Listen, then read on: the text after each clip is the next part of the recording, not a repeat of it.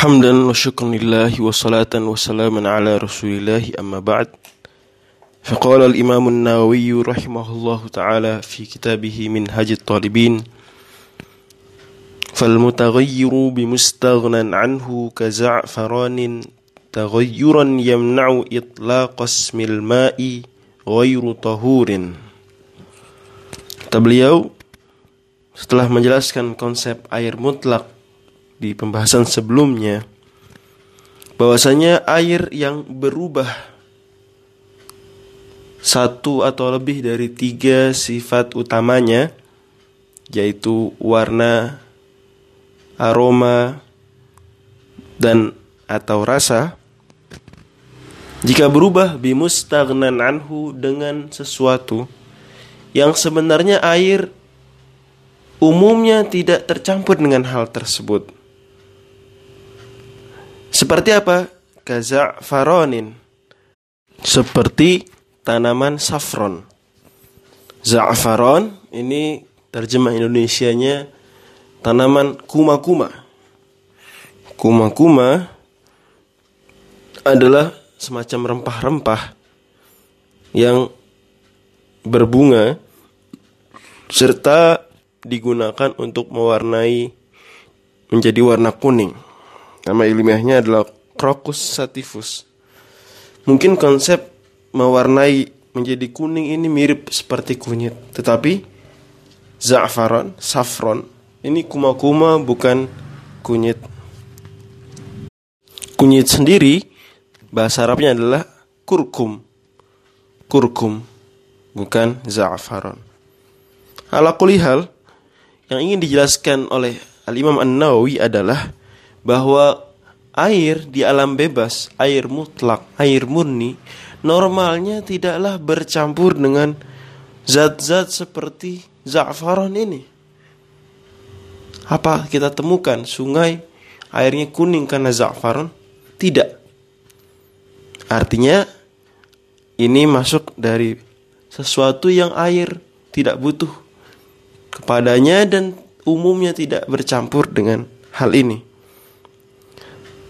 Kalau bercampur dan merubah air, taghayyuran yamna'u itlaqas milma dengan sebuah perubahan yang perubahan ini mengakibatkan tidak lagi kita bisa menyebutnya sekedar air. Air mutlak, air murni, ndak mau ndak mau kita menyebutnya air za'faron. Atau kalau dicampur kunyit, air kunyit. Contoh lain, teh misalnya. Contoh dari selain za'faron yang masuk dari kategori ini, teh. Kata Imam An-Nawawi, ghairu tahur berarti air tersebut sudah tidak tahur lagi. Sudah tidak tahur lagi. Tidak bisa mensucikan lagi. Kata beliau lanjutannya dalam minhaj wala yadurru taghayyurun la yamna'u lism dan tidak membahayakan ya ini tidak masalah tetap airnya tahur kalau taghayyurun perubahannya ini adalah perubahan yang la yamna'u lism tidak menghalangi kita untuk menyebutnya air murni atau air mutlak air saja kasusnya mirip seperti air di bak mandi yang mana mungkin terciprat sedikit sabun.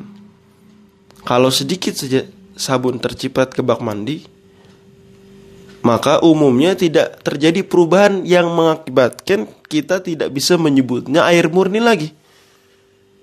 Tidak, perubahannya tidak terasa, tidak nampak. Tetap kita bisa bilang air di bak mandi yang terciprat sedikit sabun tetap kita bilang air murni. Lain cerita kalau sabunnya ini tercipratnya banyak sampai tidak lagi bisa kita bilang itu air murni, mau tidak mau kita bilang itu air sabun.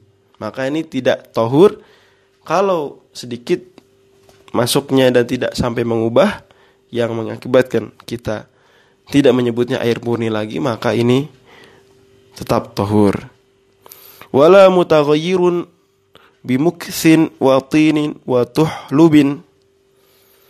Begitu juga tidak membahayakan dan tidak masalah kalau perubahan ini terjadi karena airnya lama diam di satu tempat. Menjadi kalau orang Jawa bilangnya butek. Ya, keruh. Air seperti itu memang. Kalau diam lama di satu tempat keruh. Karena ada debu dan seterusnya. Atau dengan misalnya tin, ada lumpur. Atau tuhlub, lumut. Maka ini tidak mengapa. Kenapa? karena ini bagian dari masyaqqah al masyaqqatu tajlibut taisir hal yang sulit mendatangkan kemudahan sulit kita temukan di alam bebas air melainkan bercampur tanah lumpur lumut maka dimaafkan. Ini berbeda dengan sabun za'faron dan teh yang kita contohkan tadi. Wa ma fi maqarrihi wa mamarrihi. Begitu juga semua hal yang ada di sepanjang jalur sungai, air, dan danau. Maka campuran-campuran yang ada di makor, tempat awalnya air itu tenang, atau di mamar, tempat air mengalir, para ulama contohkan seperti Imam Al-Mahalli, contohkan yaitu seperti sulfur atau arsenik. Kadang-kadang di tanahnya, di dasar sungai atau dasar danau ada, maka tidak mengapa dimaafkan kembali ke kaidah al masyaqqatu tajlibut taisir hal yang sulit mendatangkan kemudahan.